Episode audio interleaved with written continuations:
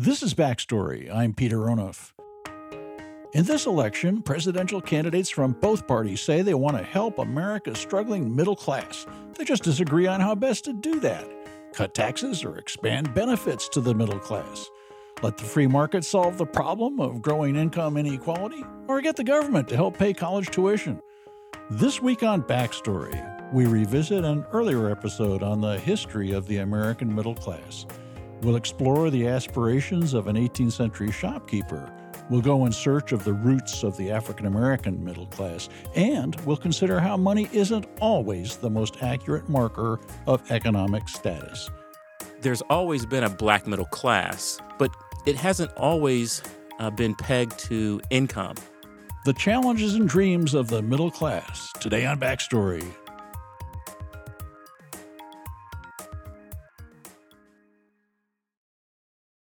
Major funding for Backstory is provided by the Shia Khan Foundation, the National Endowment for the Humanities, the Joseph and Robert Cornell Memorial Foundation, and the Arthur Vining Davis Foundations.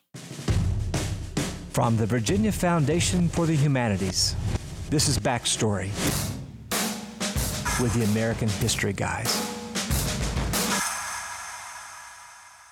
Welcome to the show. I'm Brian Balogh, and I'm here with Peter Onuf. Hey, Brian. And Ed Ayers is with us. Hey, Brian. There's a journalist at Politico named Tim Noah. A few years ago, he published a book about inequality in America.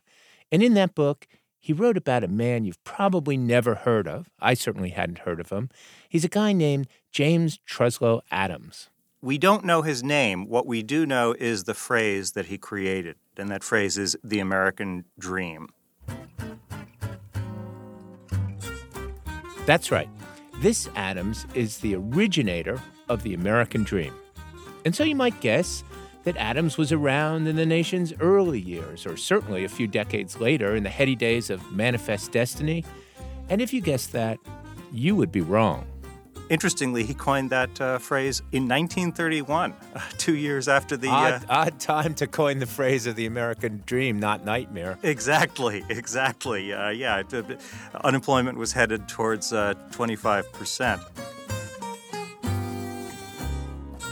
but even in the depths of the Great Depression, the dream of making it in America would have resonated with many, many people.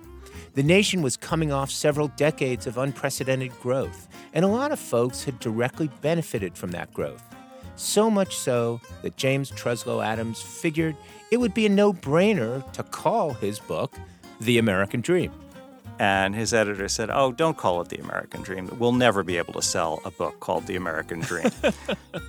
and of course, all these many years later, uh, nobody remembers Adams, nobody remembers the book, everybody remembers the phrase The American Dream. So much for editor's wisdom. Despite the book's new title, The Epic of America, the dream had staying power. But for Adams, the dream wasn't as simple as we often make it out to be today he said it was uh, not, quote, a dream of motor cars and high wages merely, um, but rather, quote, a dream of a social order in which each man and each woman shall be able to attain to the fullest stature of which they are innately capable and be recognized by others for what they are, regardless of the fortuitous circumstances of birth or position. When he wrote that, James Truslow Adams was living his own version of the dream. To be fair, it wasn't exactly regardless of the fortuitous circumstances of his birth. Adams's father was a well-to-do stockbroker, but still, Adams the younger had amassed a small fortune in the stock market, and at age 35 had left Wall Street to pursue a writing career in Europe. He was living in London, in fact, when he wrote The Epic of America. Now, it might sound a little let's just say cynical for this guy Adams to be pumping his vision of the American dream from England while the economy was still in tatters. But he had good reason for being optimistic. Adams had been born at a time when upward mobility was a fairly common thing in the United States. For instance, farmers' sons around the turn of the century were 25% more likely to advance into white collar jobs than they would be half a century later in a time we usually associate with the golden age of the middle class. Since the turn of the 21st century, the middle sector of wage earners in America has contracted, with families more likely to move down out of the middle class than they have been to move up. And yet, Americans still think of their country, as James Truslow Adams once did, as the land of opportunity. A recent Pew poll found that 40% of Americans think it's common for people to start poor, work hard, and become rich. That's the supreme irony that, that Americans are, are less fatalistic than Europeans are about their chances of moving up. But if you look at the statistics, uh, most countries in Western Europe that are comparable to our economy have uh, more rapid upward mobility at this point than the United States does. So, Tim, is this the American dream or the American delusion? Well, I think that uh, it is a bit of a delusion. Take, for instance, what Tim Noah refers to as income heritability. That's the likelihood you'll make roughly what your parents made. So the higher income heritability is, the lower social mobility is. In recent years, economists have crunched the heritability numbers for the 20th century, and what they found isn't very encouraging. Previously, studies had shown that income heritability was less than 20%. So everybody thought, you know, hooray, the United you made States it on your own. That's right. 80% chance of making it on your own. 80% chance, exactly. You know, to, to quote that famous poem, Invictus, I am the master of my fate, I am the captain of my soul. You could say, I am master of 80% of my fate, I am the captain of 80% of my soul. Pretty good, right? Right. So I might inherit male pattern baldness from my parents, but I'm not going to inherit their uh, income status. Right, but then the problem was they found out that um, heritability was much higher, uh, about twice as high as they had thought. So it became I am the master of 60% of my fate. and then it dropped even further to about 40 or 50%. And there was actually one researcher, uh, he was looking at income among brothers. And he found that you were likelier to inherit your parents' place in the income distribution than you were to inherit their height or weight.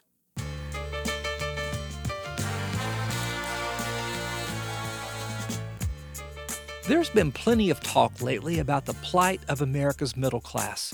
Virtually all of the 2016 presidential candidates, from Donald Trump to Bernie Sanders, have vowed to help Americans who can't seem to get ahead no matter how hard they work. It's a favorite theme of politicians, in part because it resonates so widely. Almost half of Americans identify as middle class, and yet it's always been incredibly difficult to pin down what exactly we mean by middle class. Median income varies enormously by region, ranging from $37,000 in Mississippi to 69,000 in Maryland. In New York City alone, the middle 60% of income earners, one common definition of middle class, ranges from about 20,000 to $170,000 a year. And so today on the show, we're looking at what this powerful but elusive idea, the middle class, has meant to past generations. When did the idea take hold, and how has it changed since then? We'll consider how consumption habits defined class status all the way back in the colonial era. We'll hear how the middle classes of the 19th century took shape in part by rejecting the ways of the rich. And we'll ask what the civil rights movement had to do with the shifting nature of the black middle class in the early decades of the 20th century. But first, we're going to return to that idea of the American dream, or at least to its 19th century variant. Now, a lot of listeners may associate the final decades of the 19th century with the great rags to riches story. This was, after all, the era of famous industrialists who rose from humble beginnings, guys like John D. Rockefeller and Andrew Carnegie. But Stanford historian Richard White says that most Americans in this era did not aspire to untold riches. Instead, they aspired to something they would have called competency. That meant that by the end of your life, you would have enough enough to live in comfort, maybe own a little property, provide for your children, and not worry that you could lose it all should something unexpected happen. We invited Richard to explain this idea of competency a little more fully. So, competent, you know, we, we use that almost today as a a backhanded compliment. Oh, he's very competent at his job. It's not something you really want to hear about yourself, right? Uh, but can you tell me why they would call it competency?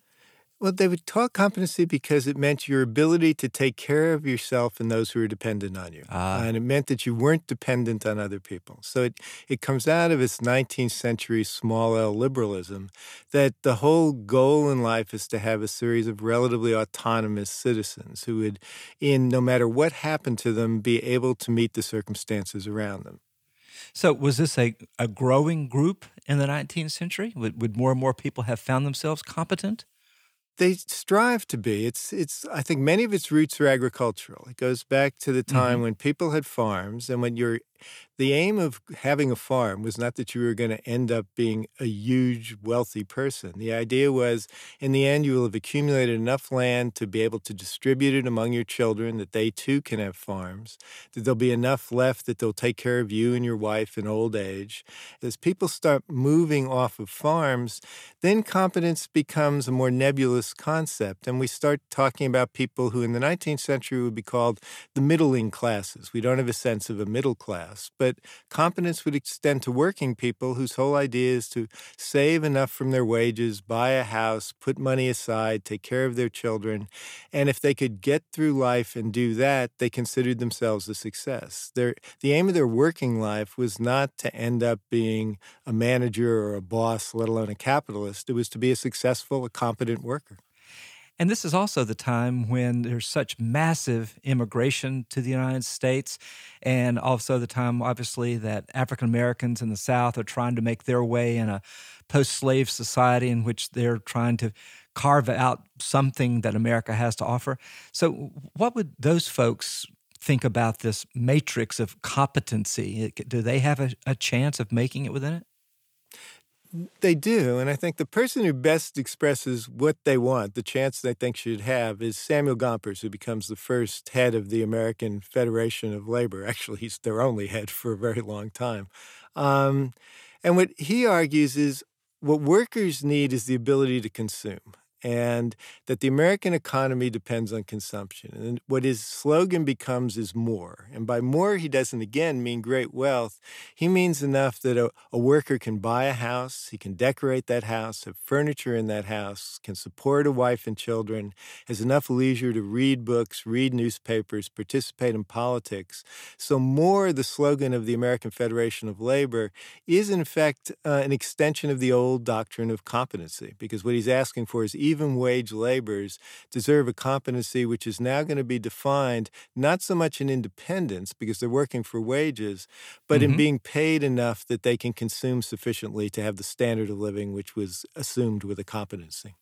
It seems to me, too, Richard, that uh, some of the major efforts of both immigrants and African Americans is to achieve a competency collaboratively by creating insurance companies and mutual burial societies. The, the very things that are cornerstones of competency, uh, they decide our best bet is to you know give a nickel every week, and then when I die, uh, somebody will bury me. Uh, or that if I get sick, there's some other group to take care of me. Is is competency at tension with that, or is this just another way of achieving competency? Well, I mean, you bring up a very good point because what, what this is is the way in which competency becomes socialized. Um, and Americans hmm. in the 19th century used the word socialism in a very different sense than we do. They can use it sometimes in the same way we do, but more often they use it in meaning as the opposite of individualism. What they mean hmm. is in this large industrial society, they have to do what you just described. People have to cooperate. So the word cooperation is all over the 19th century. And it's what we can't achieve individually, the ends of a competency, we can't achieve collectively.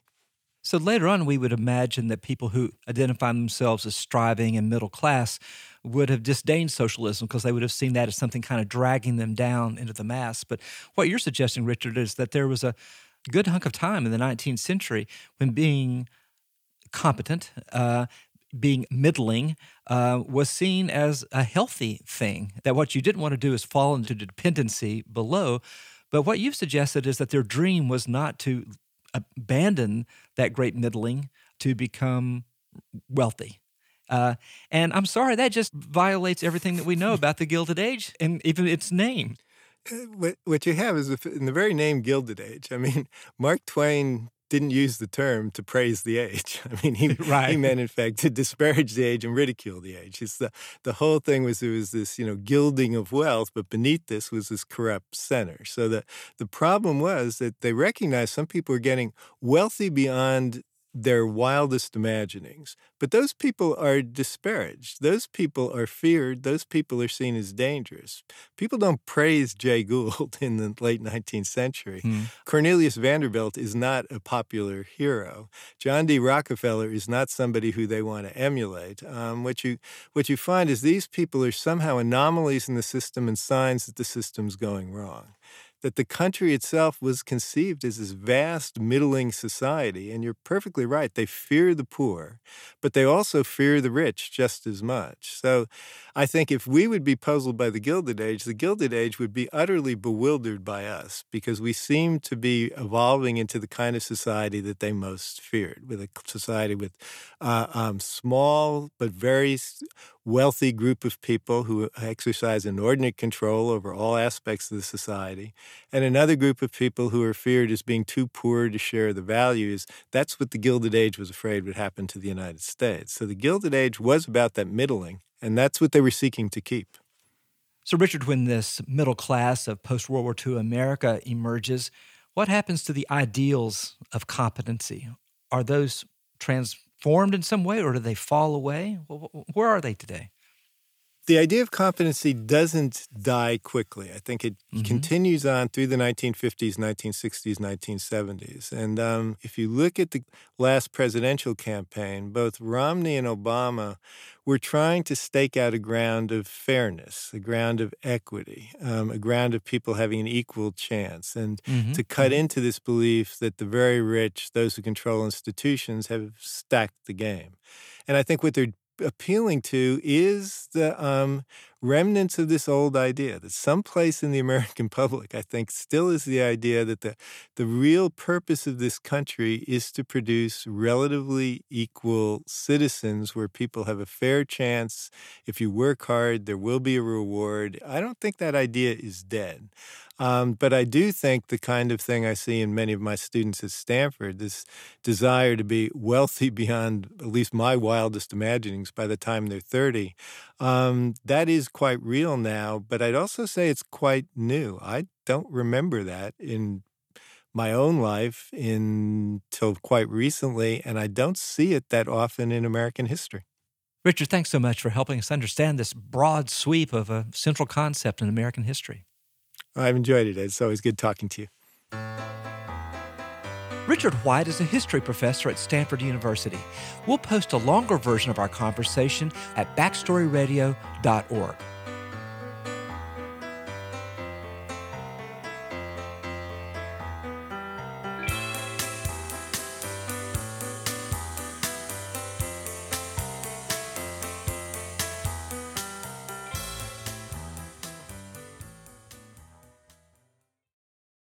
Before the break, historian Richard White was making the case that for 19th century Americans, it was enough to, well, have enough, and that people back then didn't set out to make vast fortunes.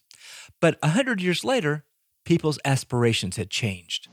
Uncle, when we grow up, we want to be just like you. Rich! Well, boys, I'll tell you my secret. Build hotels on Boardwalk. These are commercials for the board game Monopoly, airing in the 1980s and 1990s. Monopoly's been bringing people together for almost 50 years. That's how long we've been wheeling and dealing together, building hotels together, and going to jail together. Corner the market and utilities. You can't lose. Whether or not Monopoly brought your family members together, or more likely drove them apart, one thing is clear. It has to do with that 50 years part. They have their history all wrong. Our producer Kelly Jones caught up with the author of a new book about Monopoly. Here's Kelly to tell us what she learned.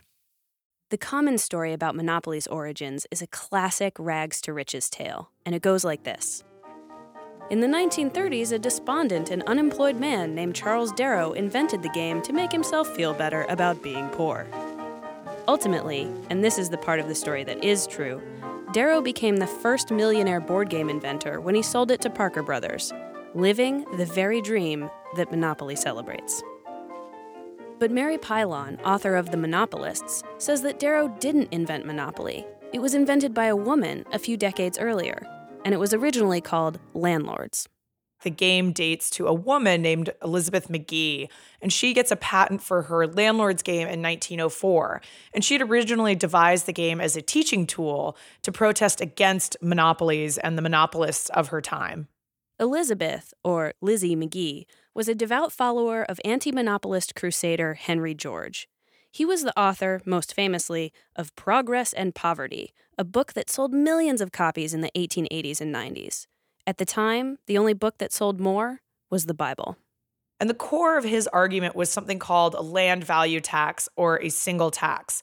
And his basic idea was that people should own 100% of what they made or created, but that things found in nature, like land, should belong to everybody. George's efforts kick-started progressive reforms around the turn of the century. But when he died in 1897, his followers were concerned that they wouldn't be able to keep his movement afloat. At the time, Lizzie Magie had been delivering anti monopolist lectures in her Maryland living room. She felt a strong responsibility to keep the single tax message alive. And lo, the game of landlords was born. And much like Monopoly today, you pick a token, although the charms and things weren't, wouldn't have been there, and you try to make your way around the board gathering properties. And her original board had railroads, it had uh, go to jail, it had um, public park instead of free parking. So the, it, it's not wildly dissimilar from what a lot of us know as Monopoly today. But the landlord's game was different in one crucial way. Magie's game had two sets of rules. In the monopolist rule set, the goal was to gobble up all the property you could and drive your opponents into bankruptcy. But in the second, anti monopolist, single tax inspired rule set, every player benefited when one player benefited. There were no taxes on essential utilities. All rent was first paid to a public treasury, not a private property owner. That public treasury eventually got used for things like making railroads and college free for everyone and raising wages, that fistful of dollars you get for passing go. The game was declared over in just five rounds. It might seem weird to have invented a game that you have to play twice, but the two rule sets were supposed to teach, through stark contrast, the merits of spreading wealth versus the evil of hoarding it for oneself. The two rule sets lasted for a couple of decades. Magie renewed the game's patent in 1924, but by then, it was clear which rule set was the most popular. And even as capitalism's boom and bust cycle showed its ugly side in 1929, the monopolistic rules prevailed. They allow us a, a context for role playing. And I think that this idea of being able to throw around property and a lot of money at a time when the middle class didn't have a lot of that and was very much struggling. There's a fantasy aspect to that that I think made Monopoly really, really appealing. Charles Darrow, the guy usually credited with inventing the game, capitalized on the appeal of this fantasy to Depression era Americans down on their luck. His board game was just landlords without Magie's single tax rules. He called it Monopoly and sold it to Parker Brothers in 1935. The same year, Parker Brothers bought up Magie's patent for just $500, cornering the market on financial board games and essentially securing a monopoly on Monopoly. Mary Pilon says it wasn't simply the very real prospect of poverty that made middle class Americans want to play at being rich. Because as middle class prosperity returned after World War II, Monopoly continued to enjoy huge popularity. In fact, at that very time, tiny irons, thimbles, Scotty dogs, and top hats became staples of American households. You know, the middle class needs a nice refrigerator and they need, you know, n- nice appliances and you have the rise of the suburbs and things like that. And Monopoly very much becomes like another ubiquitous household item. In the second half of the 20th century, the aspiration to wealth was coming to define the American dream. More and more, it was a part of what it meant to be middle class. Monopoly, the cunning, cruel, and, according to Lizzie Magie, evil version of the game, perfectly embodied the new American dream. And if you wanted to keep up with the Joneses, you'd better have a hotel on Boardwalk. Somebody loses, somebody wins. Someone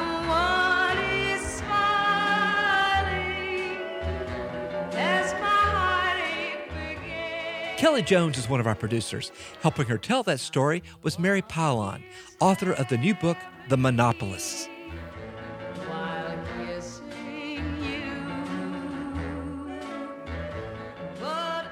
Our next story is about dining out, which, as it turns out, was a strong indicator of social class towards the end of the 19th century. For starters, there weren't many restaurants back then. Most cities had only two or three, and we're not talking about Red Lobster or Chili's. These restaurants are pretty exclusive. They have highly trained cores of waiters. And in general, you have one waiter per every table. This is Andrew Haley, a historian at the University of Southern Mississippi. He says these restaurants were all about service. And I don't mean just getting your meal on time. Your waiter stood at attention, ready to cater to your every need. That waiter is going to go to the kitchen and get your food. He may cut your roast. He may recommend the best dish or the you know the freshest dish of the day. Um, but waiters were sometimes asked to do other servile tasks. They might be sent to the hotel um, lobby in order to purchase a cigar for you, or even sent down to the railroad station in order to get the timetable of trains coming in. So it was kind of like rent a servant. It was kind of rent a servant. Now, right around the same time, the group we'd identify as the new middle class factory managers, small business owners, lawyers, doctors were starting to dine out, at least once in a while. And when they did, it was a bit of a culture shock. These are diners who are not accustomed to going out to fancy restaurants. They're a bit intimidated by the experience, anyhow. They don't know the French language that is most often used on these menus. They don't know the uh, standards of behavior for the restaurant, how to dress, which fork to use. And on top of that, this costs them a lot of money. To dine out at the turn of the century cost about $20. Um, it might be the equivalent of spending $400 at one of these fancy restaurants. All these things tripped up the new middle class diners, but none were as irksome as the relatively new practice of tipping. Tipping was a convention that wealthy travelers had brought back from Europe in the years following the Civil War. By the turn of the century, it was common practice in American cities, and it served a few purposes, all of which suited the wealthy. It ensured top notch service, allowed people to flaunt their surplus wealth, and, says Haley, kept the waiters from spilling any proverbial beans. You were also renting a degree of privacy, right? Because the waiter was there the whole time, ready to wait on your table. And by paying a generous tip, you ensured that that waiter wouldn't talk about what happened at the table, whether that was a business deal or you were dining with somebody other than your wife. Middle class diners had no use for any of that. They hated the fact that there was no set standard for tipping. To them, this convention celebrated ostentatious wealth and nothing more. And they made their disgust known, railing against the so called tipping evil in newspapers, magazines, really in every venue that they could find. Class distinctions are being more and more emphasized in this country, and one of the causes of it is the prevalence of tipping. A considerable number of persons to whom money comes easy like to show off by aping the customs of the aristocracy of the old world by giving freely to those who serve them. This is from the Lincoln Daily News in 1915. It typifies the ideological critique of tipping that showed up on editorial pages. But on the ground, the anxiety was much more concrete, and it was all about the waiters. The middle class were terrified of the idea that waiters were adulterating their food, spitting in their soup, or doing other things. And occasionally, there was a um, kind of backlash against the waiters. In Chicago, they rounded up 100 waiters at one point in time who were suspected of doing something to the food. Others took a less hands on approach. They looked to technology as the answer to this seemingly intractable problem. There were about 20 patents that were filed in the early 20th century for waiterless restaurants. One proposed remedy might seem odd coming from people who claim to be against class distinctions. The idea was that you'd sit at the table and write your order on a tablet of some sort. And then the center of your table descends down into the kitchen with your order, and instantaneously, people throw the food on um, and it rises back up. and you've been served your dinner without ever meeting a waiter and without having to tip. Haley says the conflict over tipping was in large part due to the fact that the small but growing middle class had no space to call its own. Today, we take for granted that the vast majority of restaurants, hotels, and stores are basically for the middle class. But around the turn of the century, it was either restaurants with $400 plus meals or seedy taverns, not many in betweens. The middle class have two choices, right? They're going to try and insert themselves into this upper class culture in which they always are kind of second class citizens. Or they can try and colonize and take over some of these working class establishments. The middle class went with option number two. Taverns were gradually upgraded and became a cleaner, friendlier, and reasonably priced option. Fast food buffet restaurants soon emerged. As for tipping, it obviously didn't go away. But in the 1920s, the idea of a standard tip was introduced, helping it to become more predictable, more affordable, and a little less evil. Andrew Haley helped us tell that story. He's a historian at the University of Southern Mississippi and the author of Turning the Tables Restaurants and the Rise of the Middle Class.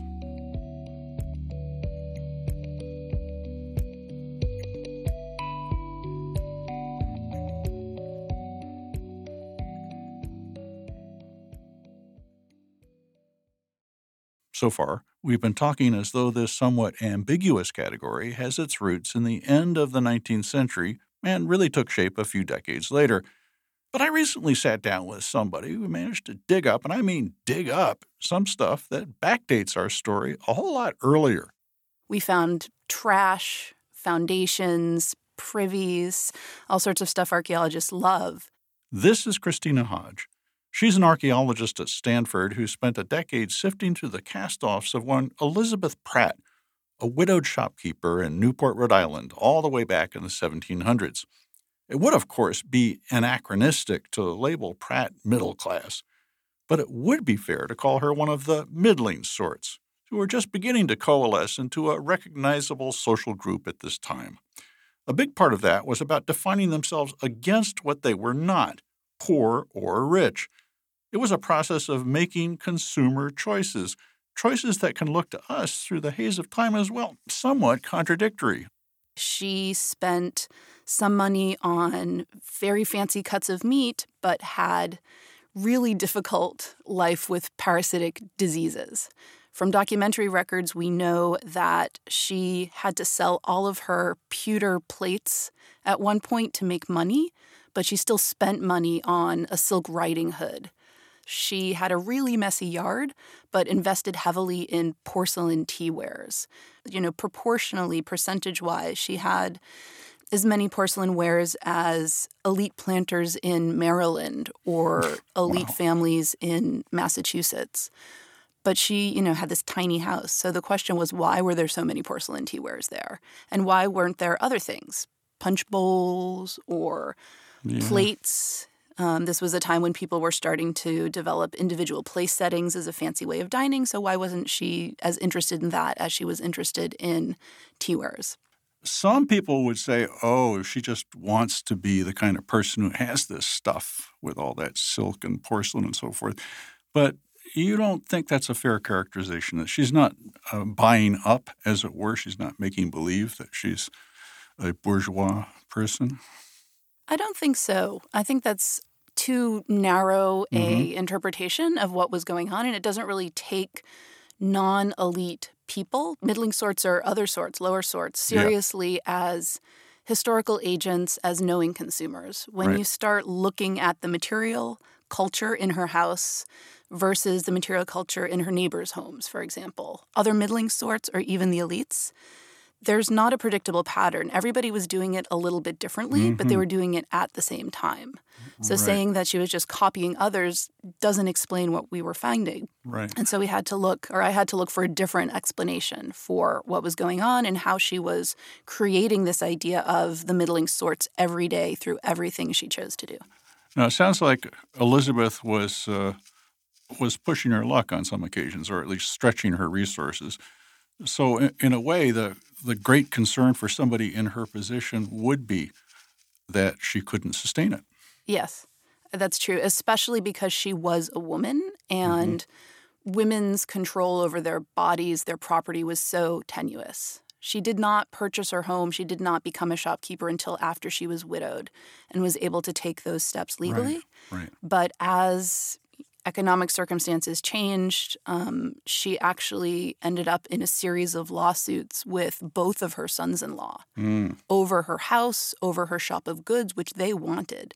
And ultimately, she was no longer in control of that shop. It went to one son in law. She was no longer paying for her own way in the world. Um, that was part of a lawsuit between the two sons in law that someone had to support her. So, that real precarious grasp she had on the middle class through entrepreneurship, through financial solvency, through property ownership slipped away. Yeah. So to be a a female in that world was to be in a truly liminal position as a middling sort. Women were not supposed to be independent under the law of coverture and and uh, the conventions of the day. Exactly. As you're talking about these middling sorts of people, Christine, I'm thinking of Benjamin Franklin's phrase "happy mediocrity." If you can imagine being mediocre and happy today, it's well, it's hard to imagine that. Uh, but I think that speaks to this idea that there is actually uh, value and virtue in achieving this kind of independence, and that this is the bedrock of a good society. I think that's absolutely part of the values that were emerging at this time. Mhm. And the idea that this was something you could define for yourselves, certainly with reference to other groups, but it looks different for everyone. So you have the shared values, but kind of idiosyncratic, strategic, material expressions of this depending on who you are. I think is part of what we see in the consumerism and definitions of middling sorts in the 18th century all the way through today, where everybody thinks, maybe not everybody, but a lot of people identify as middle class or in the middle, Right. even though there's a wide range of behaviors and these things have shifted over time. Christina Hodge is the academic curator and collections manager of Stanford University's archaeology collections. She's the author of Consumerism and the Emergence of the Middle Class in Colonial America.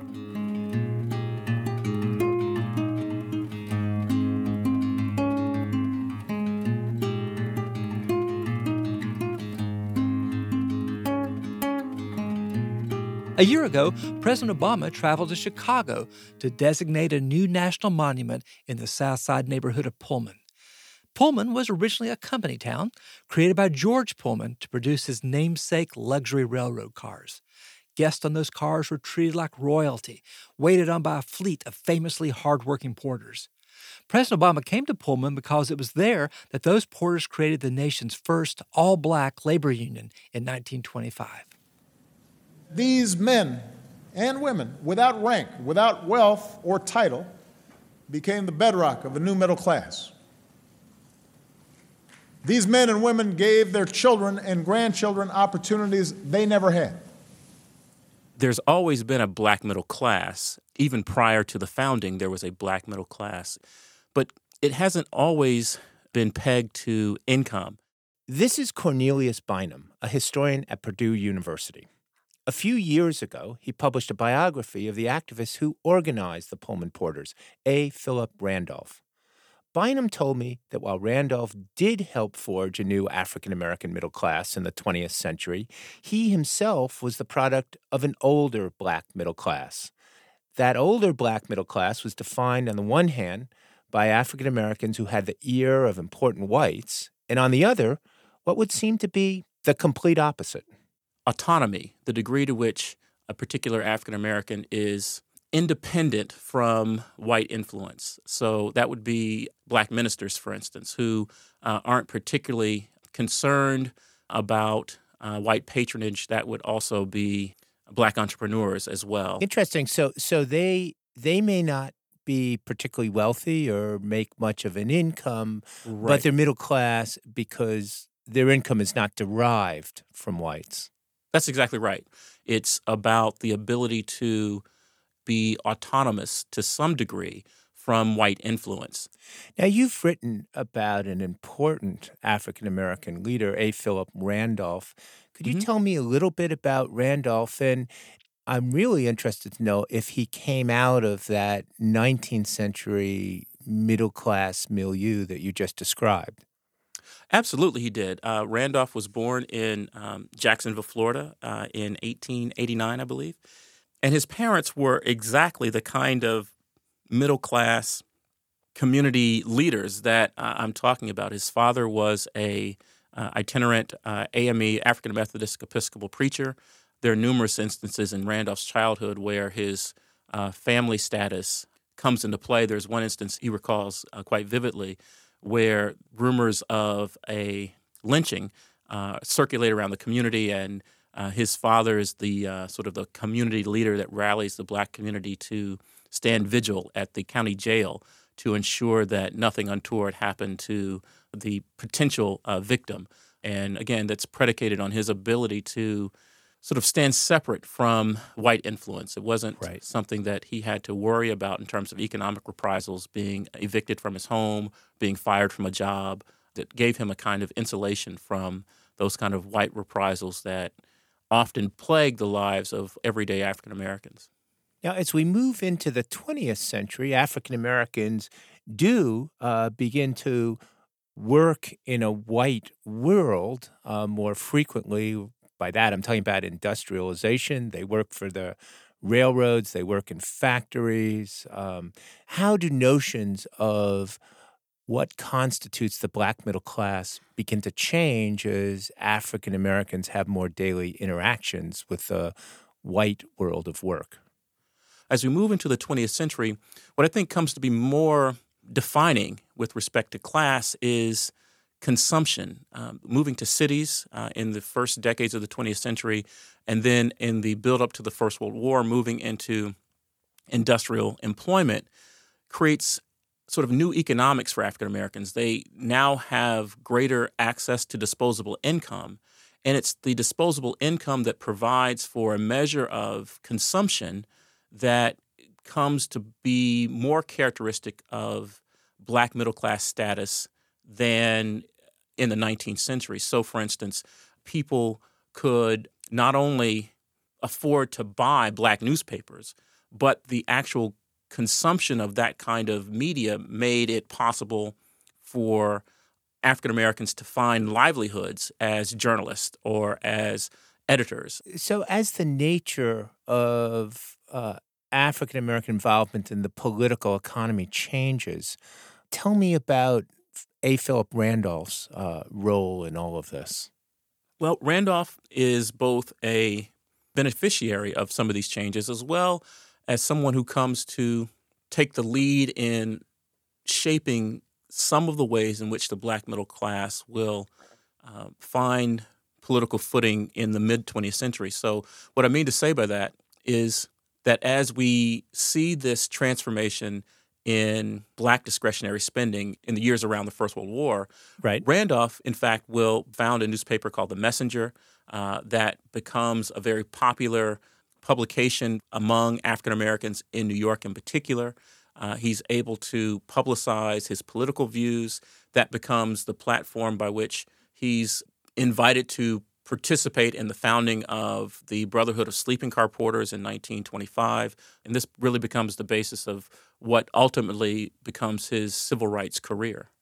Neil, despite all of the progress, when race so easily and quickly can trump class for African Americans, is it fair to say that any progress has been made without security, without certainty that one's achievements will keep one in the middle class? Is one really middle class?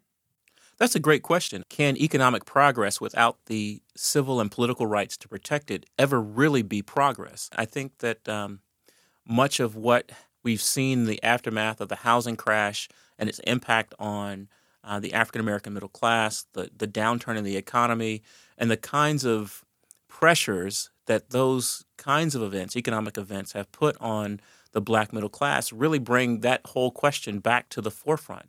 Uh, can, in fact, one be middle class if the expectation of being able to pass on those benefits, that wealth, is in fact possible?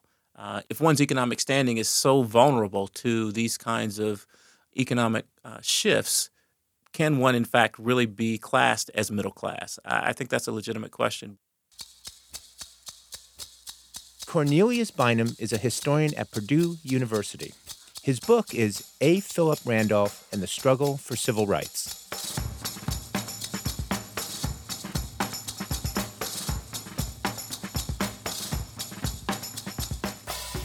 You know, Brian, Peter, it seems that Neil's question is the one that's kind of haunted this entire show. You know, what does it mean to have middle class identity mm. and status if you can't pass it on? I mean, right. is this something that we've discovered now, or has this been there all along? No, Ed, I think it's a great question, and uh, it goes back to the very beginning. Neil talked about independence, a key word, and he was talking about the black community under conditions of mm-hmm. segregation, not dependent on whites, is a, a marker of middle class black identity.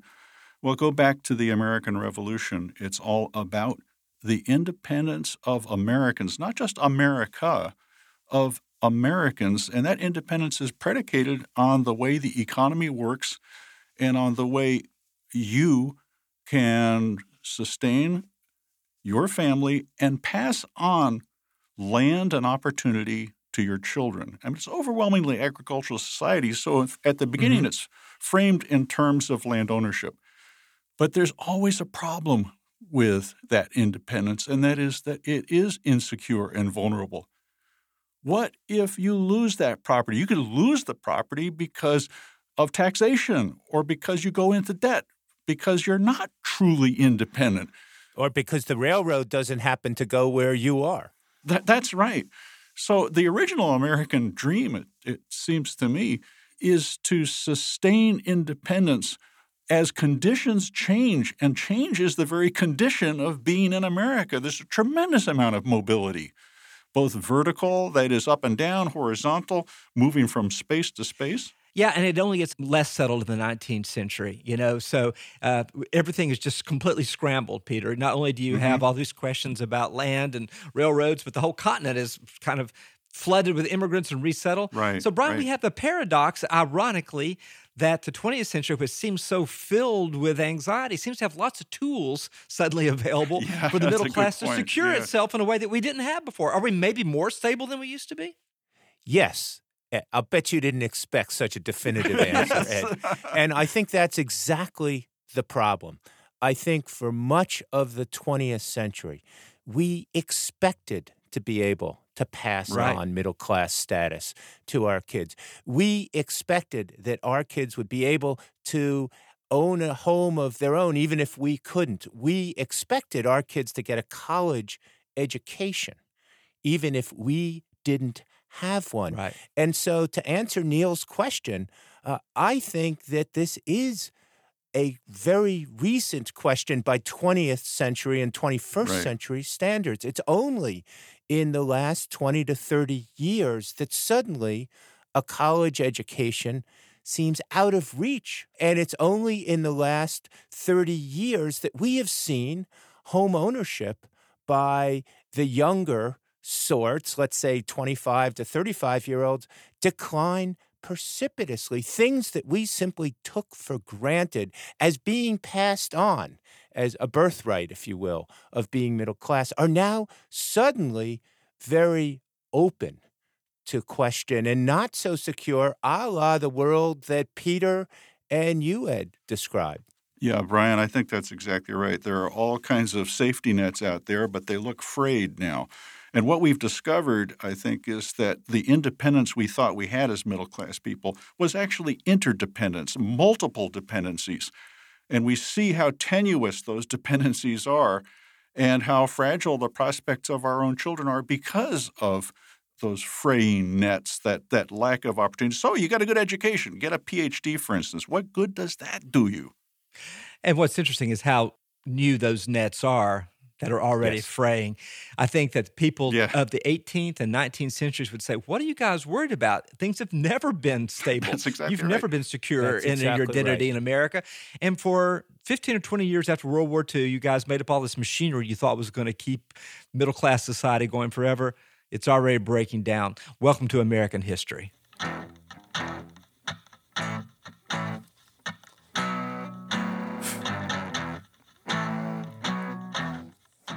That's going to do it for us today, but we'd love to hear your thoughts on today's show. Our email is backstory at virginia.edu. You can also leave a comment on our website. And while you're there, take a moment to weigh in on our upcoming shows. We really do value your input. Whatever you do, don't be a stranger. Is it you or your parents in this income tax bracket? Now tickets. Backstory is produced at the Virginia Foundation for the Humanities. Major support is provided by the Shia Khan Foundation, the National Endowment for the Humanities, the Joseph and Robert Cornell Memorial Foundation, and the Arthur Vining Davis Foundations. Additional funding is provided by the Tomato Fund, cultivating fresh ideas in the arts, the humanities, and the environment, and by History Channel, history made every day. Today's episode of Backstory was produced by Tony Field, Nina Earnest, Andrew Parsons, Kelly Jones, Emily Gadek, and Robert Armengol. Jamal Milner is our engineer. We had help from Coley Elhai. Special thanks this week to Nathan Connolly and Jenny Goliboy.